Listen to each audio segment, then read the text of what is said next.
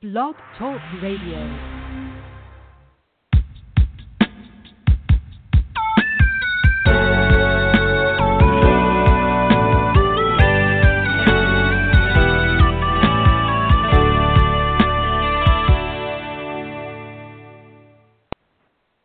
Good morning, afternoon, or evening, and welcome to Hope for Today. My name is Naja E. Brown, and I'm your host. We thank you for your support and participation.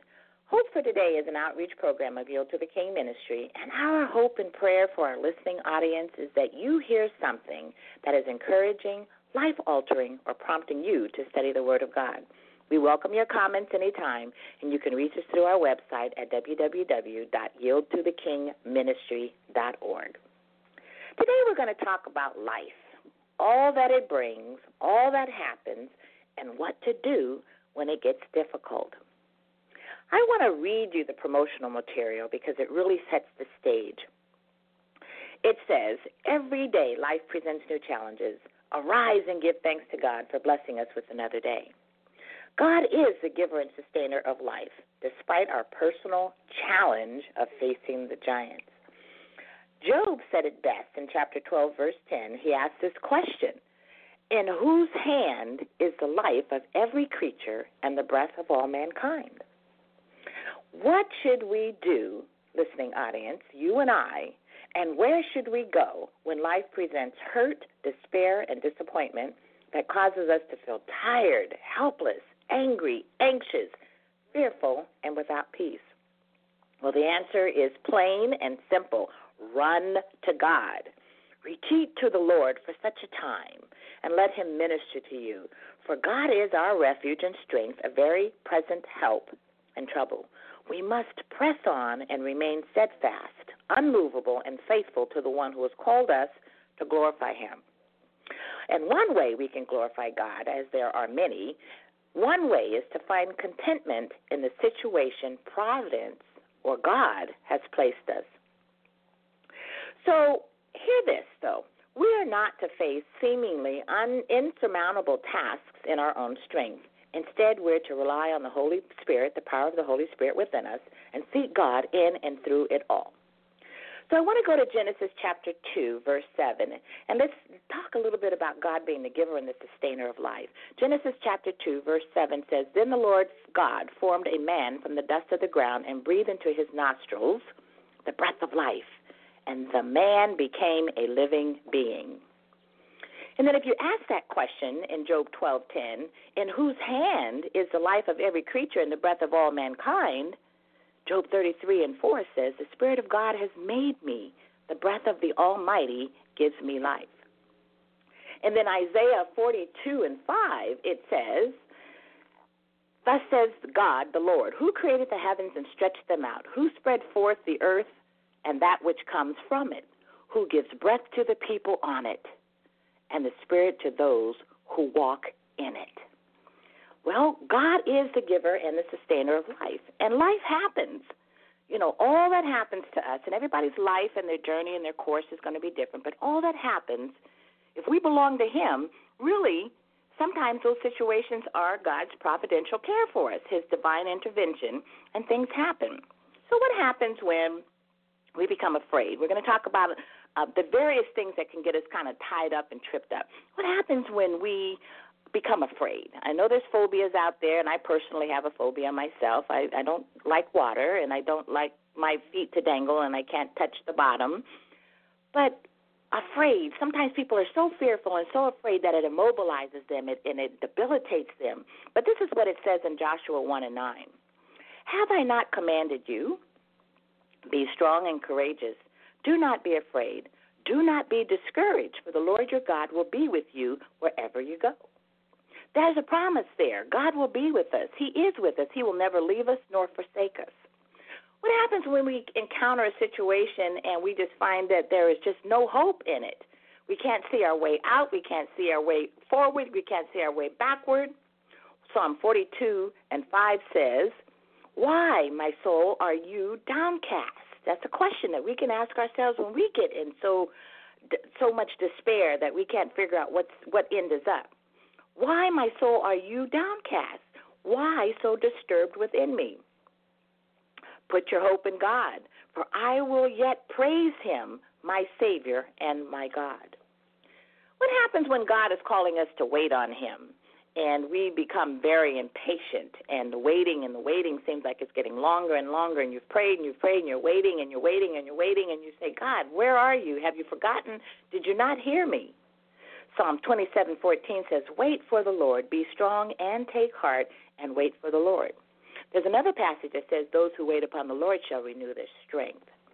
So joshua is saying don't be afraid be strong be courageous the psalmist is saying why are you downcast and so disturbed? Put your hope in God. And then Psalm, the other psalmist is saying, another psalm is saying, 27:14, wait for the Lord. What about anxious? Being anxious. I know a lot of people personally who suffer from anxiety. Uh, they have anxiety attacks, and some people end up on medication for various reasons. Anxiousness this is what First Peter five and seven says. Cast all your cares, all your anxiety on him because he cares for you.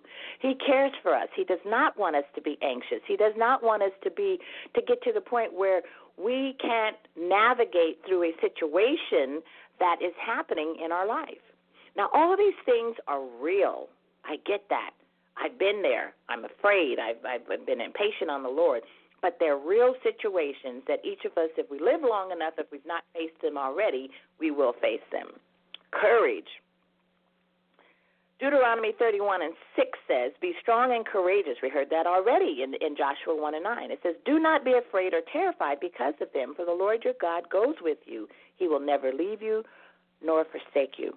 Just think about all the situations that we have to go through, all of the life trials and tribulations and troubles, and sometimes they can be considered tragedies, they can be considered catastrophic, and they can be considered horrific.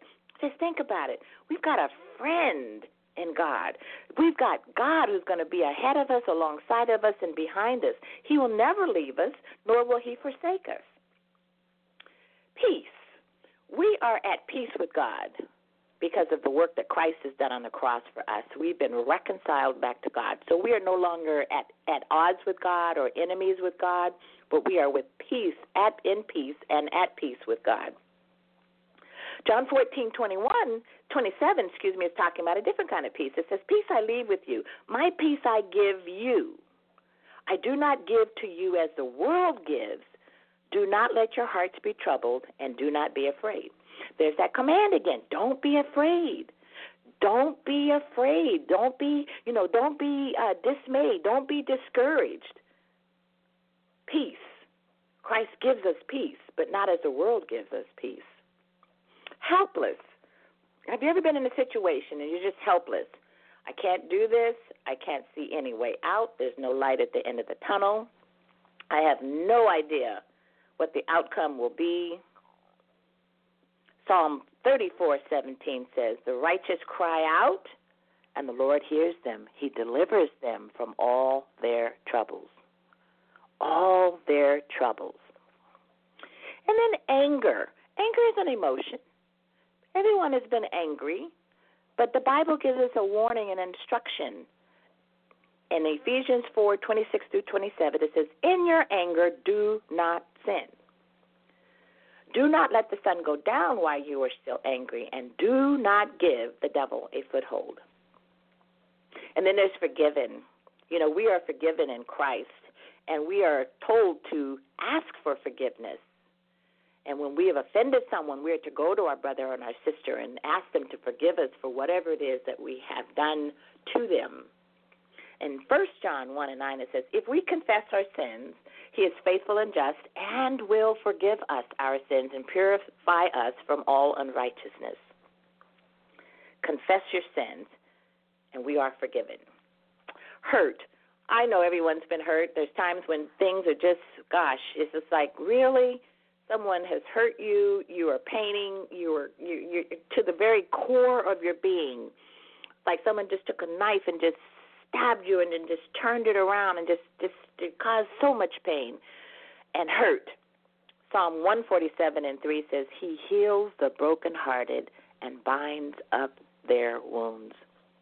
Being hurt is a wound, and it's through forgiveness and it's through running to, to God, running to Jesus Christ, in our times of need and our times of trouble that our wounds can be bound up. What about just being tired? I am just tired. Matthew 11:28 says, "Come to me, all you who are weary and burdened." Some versions say heavy laden, and I will give you rest. There is rest in Jesus Christ. There is peace in Jesus Christ. There is comfort in Jesus Christ. There is hope in Jesus Christ. There is courage to be found in Jesus Christ. What about strength? You just can't go another day. You just can't go another mile. You just can't take another step. You just can't do it anymore. Well, Philippians 4:13 says, "I can do all this, all things through him who gives me strength." So there we have some very, very uh, real situations. We're afraid of things. We get into situations where we feel very hopeless. We don't like to wait on God. We become anxious. We are without courage. We're we're afraid. We're without peace. The situation we're in seems helpless. We become angry and we sin and we don't forgive and we don't feel like we have been forgiven and we're hurt. We're disappointed. We're tired and we're we're without strength to keep going on. Those are real situations. So when we are facing those giants, and I know that we all have faced our giants, or we're learning how to face them, or are facing our giants, but some of those giants can be the death of a loved one. Maybe you're estranged from a family relationship. Maybe at odds with a son or a daughter. Maybe you've lost your job. Maybe a husband or a wife has left you for another partner. Maybe your children are no longer walking with the Lord. Maybe you're losing your housing. Maybe you're tired and have have to continue to work because of your household finances. Maybe you've not had a vacation in 5 years and you don't see when you're going to be able to take one.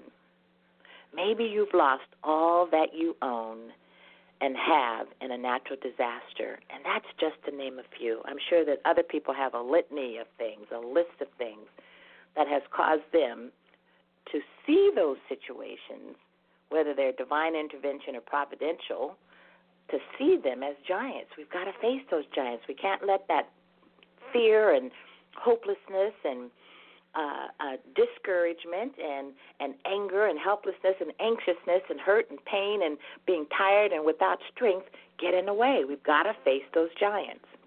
Psalm 46, 1 through 3 says, God is our refuge and strength, a very present help in trouble. Therefore, we will not fear, even though the earth be removed, and though the mountains be carried into the midst of the sea, though its waters roar and be troubled, though the mountains shake with its swelling. So, in conclusion, consider, just consider, for a time, for a spell, for a season, that in the midst of it all, consider shaking off despair, discouragement, fear, tiredness, anxiousness, helplessness, and let God fill you up with the spirit of forgiveness, hope, and strength. Facing the giants when life throws you a curveball. You can do all things through Christ Jesus who gives you the strength. And with that, I want to say thank you and God bless you. We look forward to you joining us again in a couple of weeks as we continue to share the Word of God. May you be encouraged. May you be blessed. May you be prompted to study the Word of God for yourself. And with that, I want to say God bless you, and we will talk again.